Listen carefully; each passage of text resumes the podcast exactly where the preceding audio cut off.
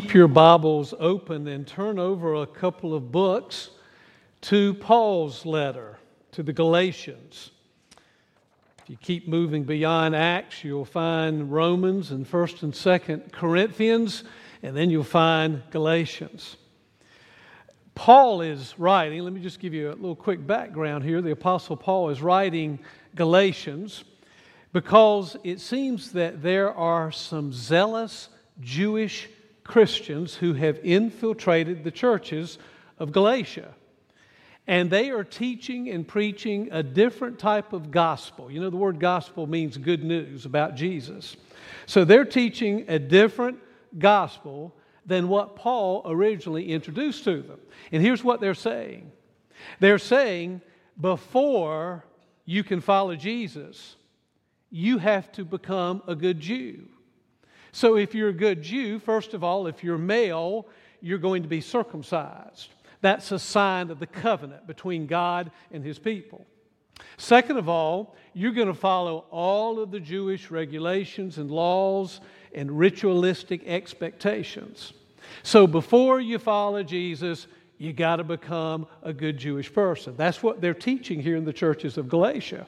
So Paul's combating that teaching and saying, no, all you have to do is to believe in Jesus and that's it. Now, the interesting thing is, if Paul had not addressed this heresy, that you've got to become Jewish and follow the Jewish law before you become a Christian, if Paul had not addressed that and had not been successful, then Christianity would be a sect of Judaism. You would, first of all, still today become a good Jew, and then you might seek to follow Jesus. So that's why the book of Galatians is so important, and that's why over the next several weeks we're going to talk a little bit about what's packed in your gospel. What's in your gospel? What's contained in it? And Paul addresses a lot of the basics, the essentials. So let's read out of uh, chapter 1 uh, beginning with verse 6. In the first five verses, Paul offers a greeting to the churches in Galatia. And then verse 6, he launches right into his argument against these Judaizers. I am astonished that you are so quickly deserting the one who called you by the grace of Christ and are turning to a different gospel, which is really no gospel at all. Evidently, some people are throwing you into confusion and are trying to pervert the gospel of Christ. But even if we or an angel from heaven should preach a gospel other than the one we preach to you, let him be eternally condemned. Or your translation may say, cursed. Boy, Paul's really, really preaching. He, he's starting out from the get go, telling them that they're going to be cursed if they preach a different gospel. And as if they didn't get it the first time, look what Paul does again.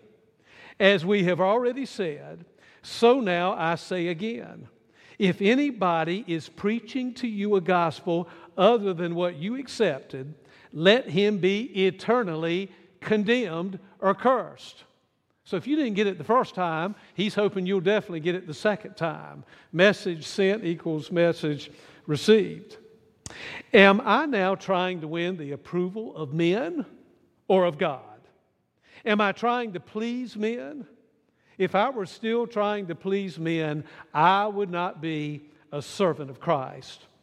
I want you to know, brothers, that the gospel I preach is not something that man made up. I did not receive it from any man, nor was I taught it. Rather, I received it by revelation from Jesus Christ.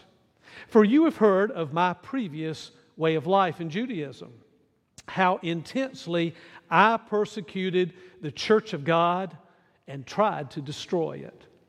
I was advancing in Judaism beyond many Jews of my own age and was extremely zealous for the traditions of my fathers.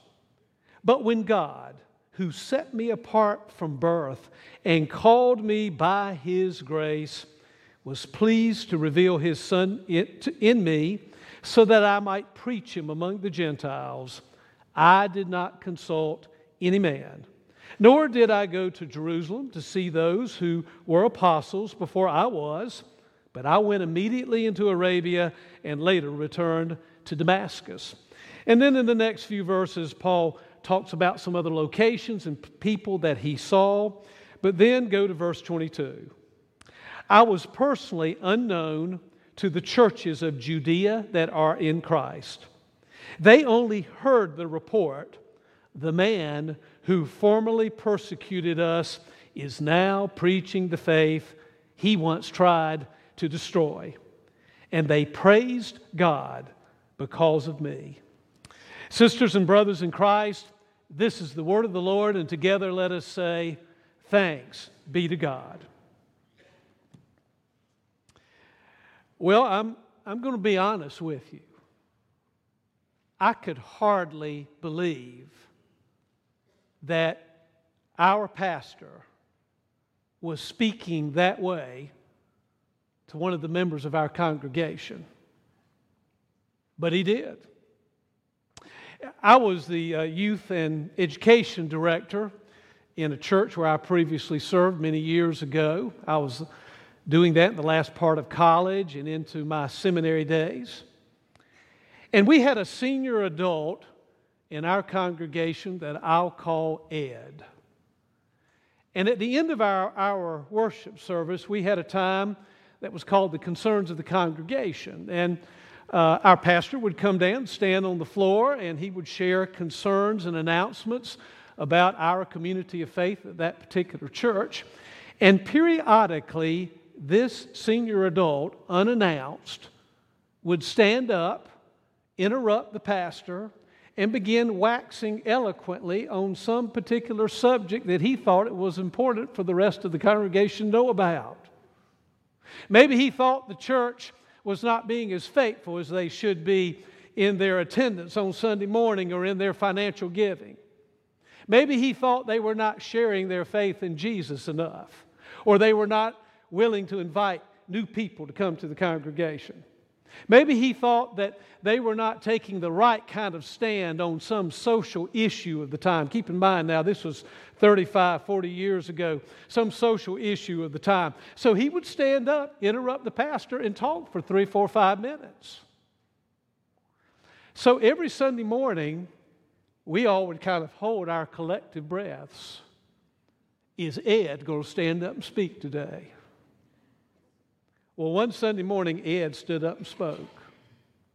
So after the worship service, I was in my office. And so my office was here, and the secretary's office was here, and the senior pastor's office was over here. So I was doing some things, wrapping up my morning in my office, and I heard Ed and the pastor talking over in the pastor's office. I was not trying to eavesdrop in any way, but I mean, my door was open and his door was open, and I couldn't help hearing what was said.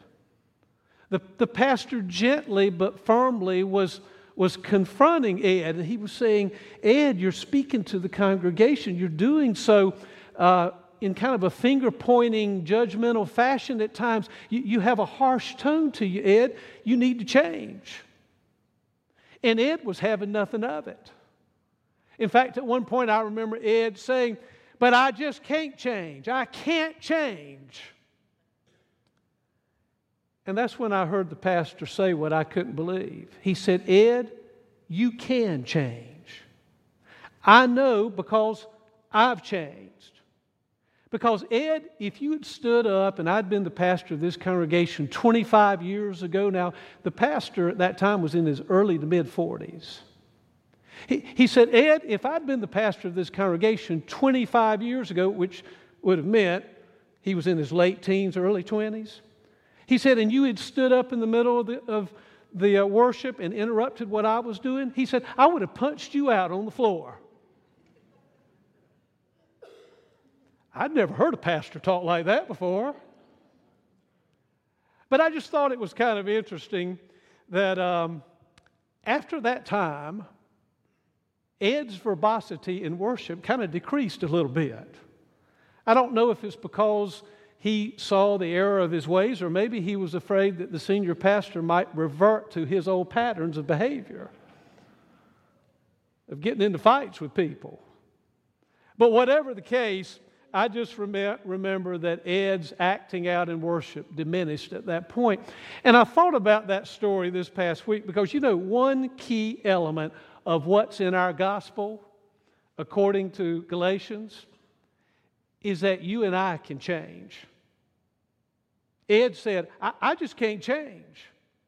And the fact is, Galatians, in fact, the gospel, the good news of Jesus Christ, says you and I can change. You really can teach an old dog some new tricks.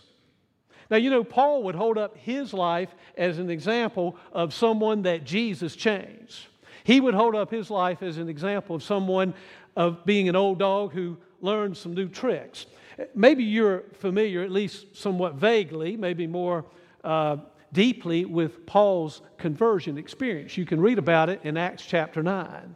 If you know the story, Paul is at this point Saul. He is a Pharisee, as, as he mentions here uh, in Galatians. He, he is one who was advancing in Judaism far beyond his years and far beyond other people of his age. He was very zealous about practicing the Jewish tradition and the Jewish laws. And Paul saw Christianity as a threat. He saw those who followed Jesus as a threat. So he was on his way to Damascus. And according to Acts chapter 9, the text says that Paul was still breathing out, listen to this, murderous threats. Murderous threats against the Lord's disciples. So he was on the way to Damascus to arrest women and men to take them back and to throw them in, the, in jail in Jerusalem. And suddenly uh, he's on this road and a blinding light flashes. Paul falls to the ground. He doesn't see anyone, but he hears a voice. And it's the voice of the risen Jesus. And the voice says, Saul, Saul, why are you persecuting me? Boy, that got Saul, Paul's attention. And you know, on that day, the blinding light, the voice that he heard, on that day, Saul changed. Saul becomes Paul eventually, his Greek or Roman name. On that day, Saul or Paul, and one writer calls him a religious terrorist. You ever thought about the Apostle Paul being a religious terrorist? On that day, a religious terrorist becomes one of the greatest missionaries and theologians of the Christian faith. Paul writes almost one half of the New Testament, 13 letters out of the 27 books of our New Testament. On that day, a persecutor of the Christian faith becomes a preacher of the Christian faith. On that day, when he heard that voice and saw that blinding light, a fanatic Jesus hater becomes a fanatic Jesus lover. On that day, Saul becomes Paul, and he completely changes because of the light and the voice. He changes in a heartbeat. And, you know, interestingly, as far as I can tell, no one is threatening to beat Saul up because of this change, to encourage this change. He, he's just living into the promise that a changed life can happen by the power of the Holy Spirit. It, it, it's what this sermon is about. And you need to go back and read the entire sermon that, Paul, uh, that Peter preaches in Acts chapter 2 that we just read a portion of. When the Holy Spirit comes into your life, there's something that shifts in you and me. There's something that changes. There's something that's, that's different. And what Peter preaches on Pentecost Day now in Acts chapter 9 becomes a reality in Paul's life. Now, how did this change take place? Well, I want to kind of review through looking at a couple passages of scripture that we'll put on the screen. I want to review just a couple of scriptures that we've already read this morning out of Galatians. So, first of all, Paul is writing the Galatians because he sees a threat. He understands that that's what's in their gospel is not correct. So he says, from the get go, I am astonished that you are so quickly deserting the one who called you by the grace. I want you to hang on to that word. By the grace of Christ, and are turning to a different gospel. Which is really no gospel at all. Evidently, some people are throwing you into confusion and are trying to pervert. That word means to turn about or to change or to corrupt the gospel of Christ. So, Paul understands that it's by God's grace. And he sees the change that can occur in our lives. They are, are uh, deserting the one who called them by his grace. Now, the next scripture. Uh, Paul writes a little bit later in chapter 1 For you have heard of my previous way of life in Judaism, how intensely I persecuted the church of God and tried to destroy it. But when God, who set me apart from birth, that, that word literally means in my mother's womb. From the moment of conception, God set me apart and called me, there's that word again, by His grace was pleased to reveal his Son in me so that I might preach him among the Gentiles. I did not consult any man. I was personally unknown to the churches of Judea that are in Christ. They only heard the report the man who formerly persecuted us is now preaching the faith he once tried to destroy. And they praised God because of me. Now, thank you for putting that on the screen. You, you know, Paul's change, the old dog who learned some new tricks, Paul's change took place only because of God's grace. You know, I heard years ago a great definition of grace. You take the five letters of the word G R A C E, and grace means great riches at Christ's expense.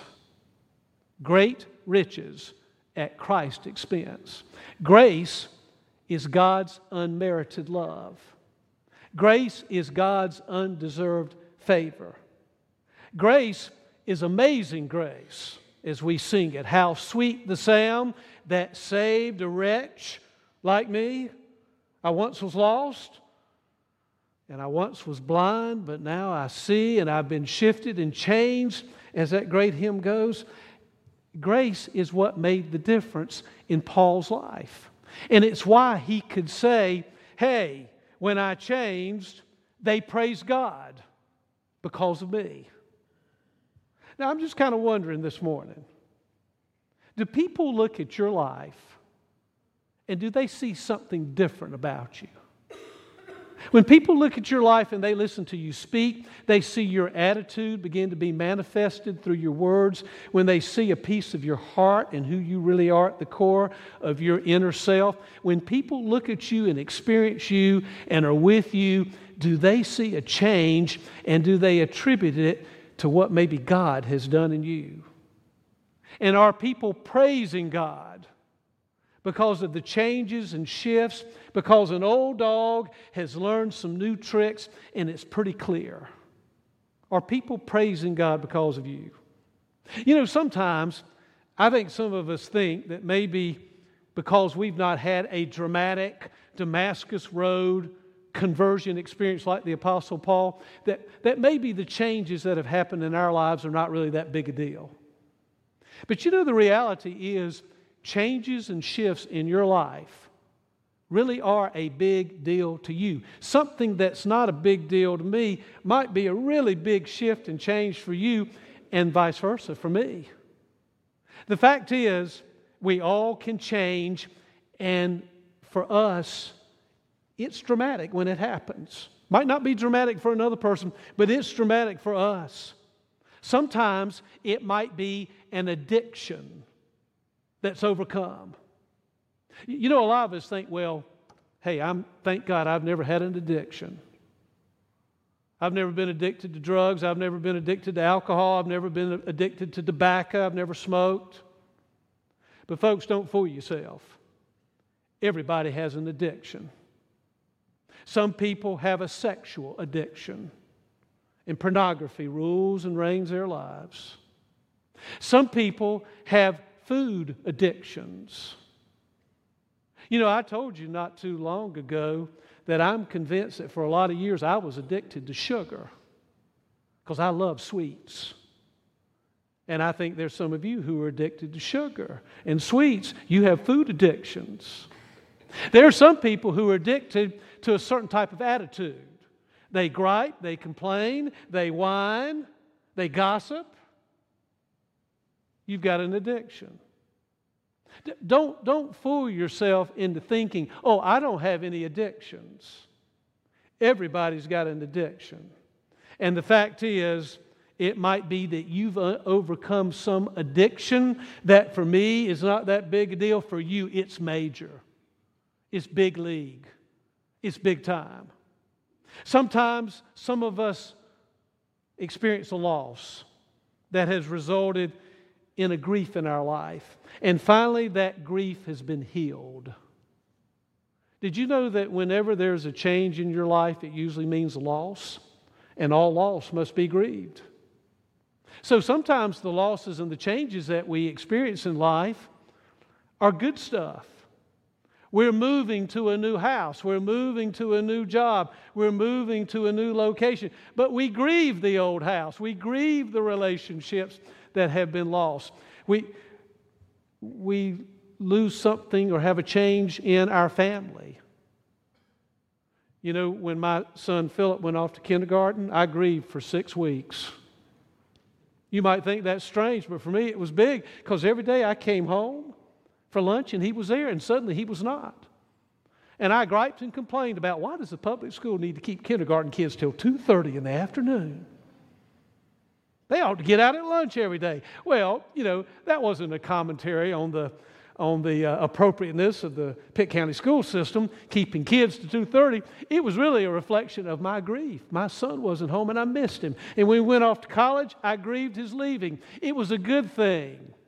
And you know, I inherited a son in law and a daughter in law at some point. It was a good thing. But I kind of grieved for a while the fact that our family dynamics would forever be changed. All change means loss, and all loss must be grieved. And ultimately, those griefs get healed. See? That's a change, and we can learn some new tricks. We old, old, old we old dogs can learn the new tricks. Sometimes it's a bad habit that's amended. Sometimes it's a new commitment that we're going to focus on the good of others and not always focus on what's best for me. Sometimes a new attitude gets birthed. Sometimes a significant sin gets forgiven. I go to God and I name God, this is what I'm dealing with. Thank you for forgiving me. Sometimes the forgiveness is that I just forgive myself. And sometimes the forgiveness is that somebody else has wronged me and I forgive them. But often, a significant sin is forgiven, a new perspective arises, new spiritual practices and habits are developed. I once did not read my Bible on a regular basis, now I'm doing it. I once didn't take prayer seriously. Now I'm actually doing it. I once didn't take worship or serving other people seriously or sharing of my financial blessings seriously, but now I'm doing it. A new spiritual practice gets developed. Folks, do not ever say that change and conversion cannot happen in your life because it can. Do not ever say that an old dog can't learn new tricks. Because if that reality is not so, then guess what?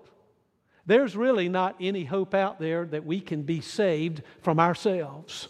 We are forever going to be in bondage to these addictions and these bad habits and lack of commitment and new perspectives and the forgiveness of sin. We're going to forever be in a mess.